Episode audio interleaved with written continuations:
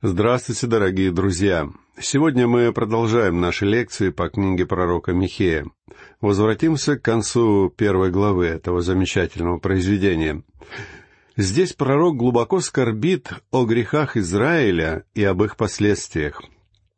Михей не был проповедником, который получает жалование. Он был пророком, призванным Богом. Он был очень мягкосердечным, так же, как и Иеремия и Иосия. Иногда мы склонны думать, что все ветхозаветные пророки были суровыми людьми, такими как Илия или Иезекииль. Вы помните, что когда Бог призвал Иезекииля на служение, Он сказал, что посылает его к бесстыдному и жестокосердному народу. Но Он сказал также, «Твое сердце будет еще более жестким, чем их сердца». Суровые пророки были нужны, и они могли изрекать истину в лицо грешникам. Но все же многие пророки Божии были людьми мягкосердечными, и Михей был одним из них. Послушайте, что он говорит в восьмом стихе. «Об этом буду я плакать и рыдать, буду ходить, как ограбленный и обнаженный, выть, как шакалы, и плакать, как страусы. Буду ходить как ограбленный и обнаженный. Когда человек снимает с себя верхнюю одежду, это означает, что он глубоко скорбит. Выть как шакалы и плакать как страусы. Если вы когда-нибудь слышали, как ночью воет волк, вы знаете, какой это страшный и тоскливый звук. В книге Иова, главе 30 стихе 29, мы встречаем тот же образ. «Я стал братом-шакалом и другом страусом. Я не знал, что страусы плачут, пока мы с женой как-то не сходили в зоопарк. Мы ходили и смотрели на животных, и вдруг услышали очень печальный звук. Сначала я подумал, что какому-нибудь из обитателей зоопарка сделали больно.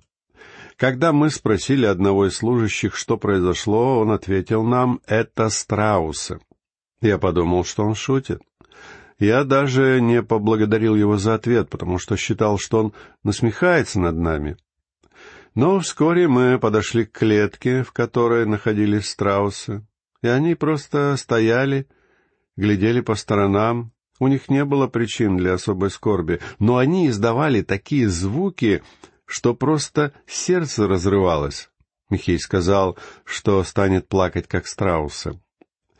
Это значит, что он говорит о горьких, душераздирающих рыданиях. Иными словами, то обращение, с которым Михей должен был идти к народу, должно было так же сильно печалить пророка, как то обращение, которое печалило Иеремию. Мы видим здесь, каких людей Бог использует для того, чтобы передать народу суровую весть. Это должен быть человек с мягким сердцем. Почему? Потому что Бог, прежде чем осудить народ, хочет, чтобы народ понял, какие чувства испытывает сам Бог. Поэтому он послал Иеремию с его плачем, а затем плачущего Михея. Когда народ слышит обращение, которое сопровождается рыданиями, он понимает, что Бог чувствует из-за его греха. Бог не мстителен. Хотя он вовсе не радуется осуждению, он должен осуждать грех. Если вы подумаете немного, то вы поймете, что Бог не может допустить зла в отношении одного из его творений, не осудив виновного. Когда зло и грех совершены, Бог совершает свой суд. Это занимает некоторое время, но если Бог начинает свое движение, то его уже ничто не может остановить. Читаем далее, стих девятый. «Потому что болезненно поражение ее дошло до Иуды, достигло даже до ворот народа моего, до Иерусалима. Эта нация перешла ту невидимую черту, из-за которой возврат уже невозможен. Хотя я не знаю, где эта черта находится, я знаю, что она существует. И когда человек или целый народ переходит ее, назад дороги уже нет. Дело не в том, что Бог не благ и не милосерд, просто человек или народ настолько склоняются к греху и так долго остаются глухими к Богу, что не остается ничего иного, кроме суда. Рана неисцелима. Люди уже не услышат Бога. Друзья мои, это очень тревожит меня, потому что я часто задумываюсь о том, не перешла ли наша страна эту черту. Люди не слышат глаза Божия и не хотят его слышать. Хотя сегодня Слово Божие иногда принимает большие количество людей, я задумываюсь о том, насколько глубоко они его принимают. Разве слышать Слово Божье и повиноваться ему — это одно и то же? Я знаю людей, которые живут или прежде жили во грехе, но так и не раскаялись в нем. И при этом они говорят, что любят Слово Божье. Может быть, они переступили невидимую черту, и для них уже нет иного решения, кроме суда. Потому что болезненно поражение ее дошло до Иуды, достигло даже до ворот народа моего, до Иерусалима. Ассирийская армия под командованием Сеннахирима надвигалась на страну с севера. Враг дошел уже до стен Иерусалима, и царь Езеки опасался, что ассирийцы захватят город.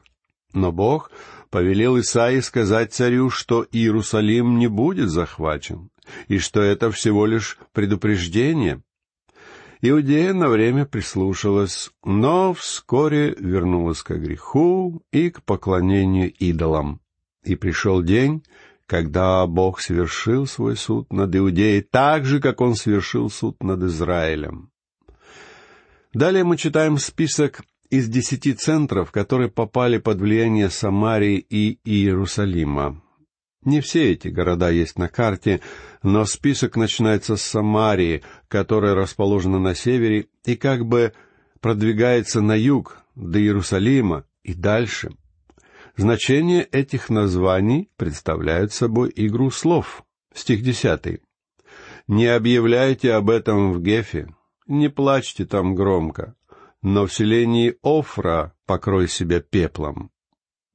Не объявляйте об этом в Гефе. Название Геф означает «город плача». Михей говорит «не плачьте в городе плача». Геф принадлежал филистимлянам, давним врагам Израиля, и пророк заявляет «не объявляйте им, что вам грозит осуждение, но в селении Офра покрой себя пеплом». Офра означает город пепла. Когда люди посыпали себе голову пеплом, это был знак глубочайшей скорби. Местоположение этого города неизвестно, но смысл здесь, судя по всему, такой. Люди должны были горевать на своей собственной территории. Стих одиннадцатый гласит «Переселяйтесь, жительницы Шафира, срамно обнаженные, не убежит и живущая в Цаане, плач в селении Ецель не даст вам остановиться в нем. Шафир означает город красоты. Поверьте мне, его жители умерли, и даже местоположение этого города абсолютно неизвестно. Город красоты уже не был красивым, он стал срамно обнаженным. Циан означает город марша, но он уже не маршировал. Место, где находится этот город, нам также неизвестно. Читаем двенадцатый стих. «Горюет о своем добре жительница Марофы, ибо сошло бедствие от Господа к воротам Иерусалима». Имя Марофа означает «горечь». Они ожидали добрых вестей, но вести стали горькими. Сошло бедствие от Господа к воротам Иерусалима. Ассирийцы подошли к самым стенам Иерусалима. Следующий стих, тринадцатый, звучит так. «Запрягай в колесницу быстрых, жительница Лахиса, ты — начало греха, дщери Сионовой, ибо у тебя появились преступления Израиля». Слово «Лахис» означает «город лошадей». Там располагались огромные конюшни. Этот город находился к юго-западу от Иерусалима, недалеко от филистимских земель, и отсюда идолослужение впервые проникло в Иудейское царство.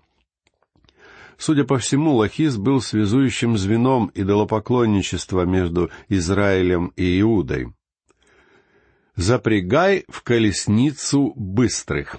Речь идет о лошадях, и мы знаем, что те кони, которые содержались в этом городе, использовались в культе поклонения солнцу. Вы помните, что даже у греков в солнечном культе Аполлон проносился по небу на своей колеснице. Бог осуждает Лахис, потому что этот город ввел идолопоклонство в Южном царстве, в Иудее. Теперь обратимся к четырнадцатому стиху. «Посему ты посылать будешь дары в Морешев Геф, но селения Ахзива будут обманом для царей Израилевых». Морешев Геф — это, конечно же, родной город Михея. Он находился в Южном царстве. Селения Ахзива будут обманом для царей Израилевых. Ахзив означает город лжи. Все прочие города, которые жили подобно ему, также были лживыми городами. Те, кто населяли их, были преданы лжи. В еврейском языке слово «ахзив» обозначает «зимний источник» или «ложь», потому что в засушливую погоду русла рек и ручьев были почти безводными, но зимой они могли внезапно превратиться в бушующий коварный поток.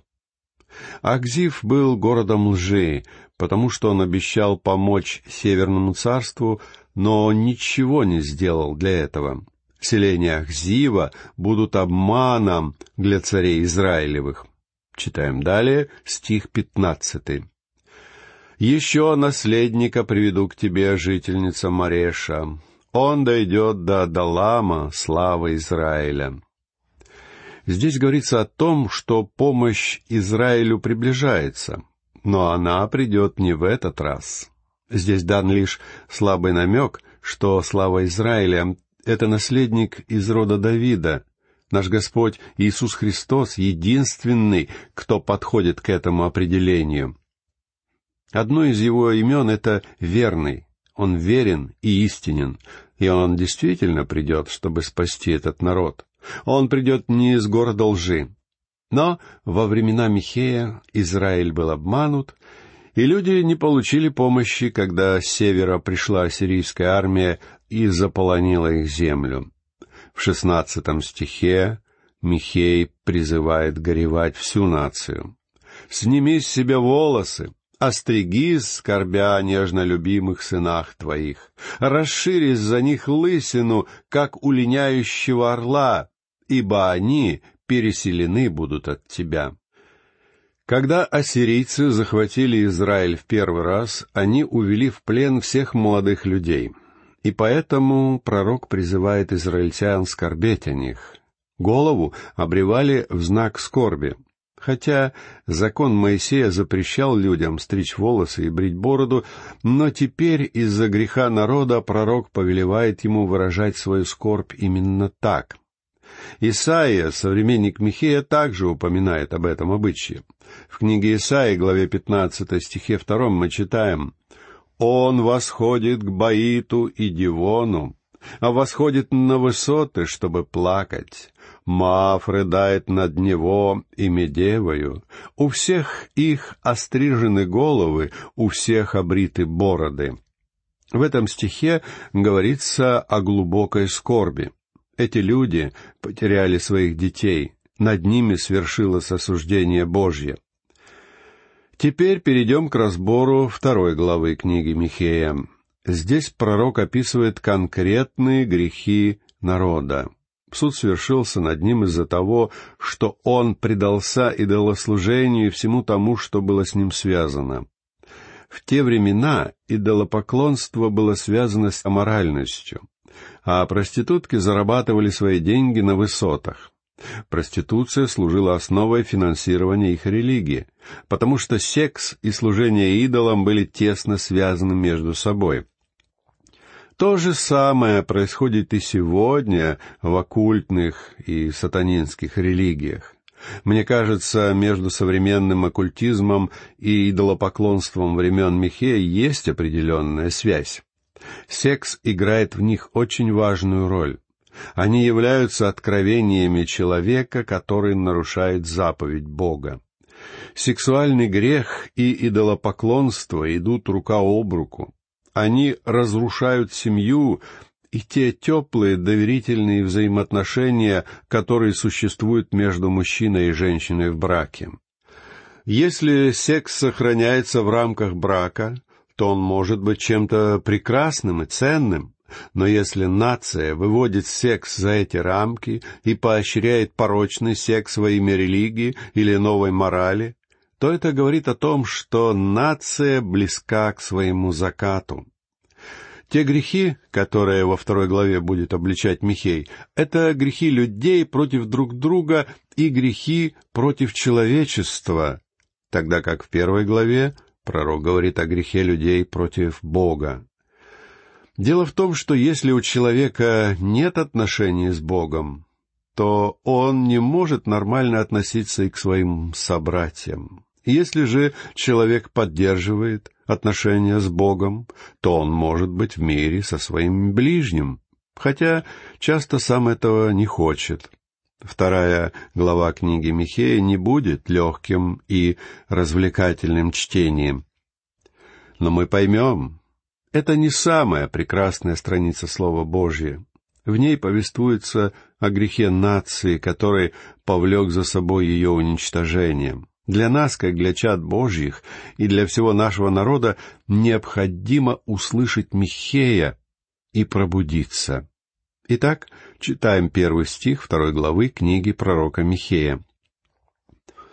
«Горе замышляющим беззакония и на ложах своих придумывающим злодеяния, которые совершают утром на рассвете, потому что есть в руке их сила». Хотя пророк может подразумевать здесь и порочный секс, в этом стихе он в первую очередь говорит о других видах греха.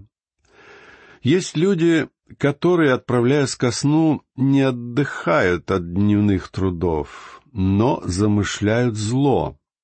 Одна женщина жаловалась мне, что ее муж, приходя домой, не оставляет свою работу в кабинете, а приносит ее с собой, у себя в голове, Вечером в постели он думает только о том, какие у него есть дела на следующее утро. Нет ничего удивительного в том, что его жена всерьез стала задумываться о разводе. Злодеяния, которые совершают утром на рассвете, потому что есть в руке их сила. Речь здесь идет о том, что злоумышленники вполне способны осуществить то зло, которое задумали. В нашем современном обществе грешники и богохульники добиваются в жизни большого успеха. Богатство моей страны находится не в руках праведных людей. Деньги дают власть, и безбожники в силах осуществить то зло, к которому они стремятся. Именно поэтому наша страна пребывает в таком плачевном состоянии. Дело вовсе не в энергетике и не в политических скандалах. Все дело в том, что власть отдана в руки неблагочестивых людей. Тот же самый грех привел Израиль к погибели. Мы уже говорили о том, что Михей представляет нам ту философию управления людьми, которой придерживается Бог. Если вы сомневаетесь в этом, прочтите историю падения великих наций. Когда богатство и власть попадает в руки небольшой группы грешников, Бог свершает свой суд. Михей продолжает говорить о тех своих современниках, которые каждый день творили зло и делали это двадцать четыре часа в сутки. Во втором стихе пророк формулирует свою мысль конкретнее. «Пожелают полей и берут их силою, домов и отнимают их, обирают человека и его дом, мужа и его наследие». Таким образом поступали, например, Ахав и Иезавель, В третьей книге «Царств» в главе 21 мы читаем о том, что Ахав страстно желал завладеть виноградником Навуфея. Он очень хотел получить его, но ничего не предпринимал. Однако его жена Иезавель была грешницей и верила только в решительные действия. Она решила получить виноградник в собственность, убрав Навуфея с дороги. То, что делают правители, делают их подданные. Богатые начали жаждать новых полей, виноградников, потому что в их власти было добиться своего. Точно то же самое происходит и в современном обществе. В дележе прибыли все решают крупные воротилы. Они жаждут получать доход. В том же самом заключался и великий грех Израиля. Я никогда не мог понять, почему люди хотят получать больше, чем миллион долларов. Я всегда думал, что если бы у меня были такие деньги, то я не стремился бы получить больше. Однако похоже, что как только человек получает миллион долларов, он сразу стремится получить два. И с этими двумя миллионами почти любой перестает себя сдерживать. Люди пьют и предаются всевозможным грехам. Миллион долларов дает возможность делать все, что захочешь. Но людям нужно только одно — становиться все богаче и богаче. Историю человечества можно изложить одной фразой.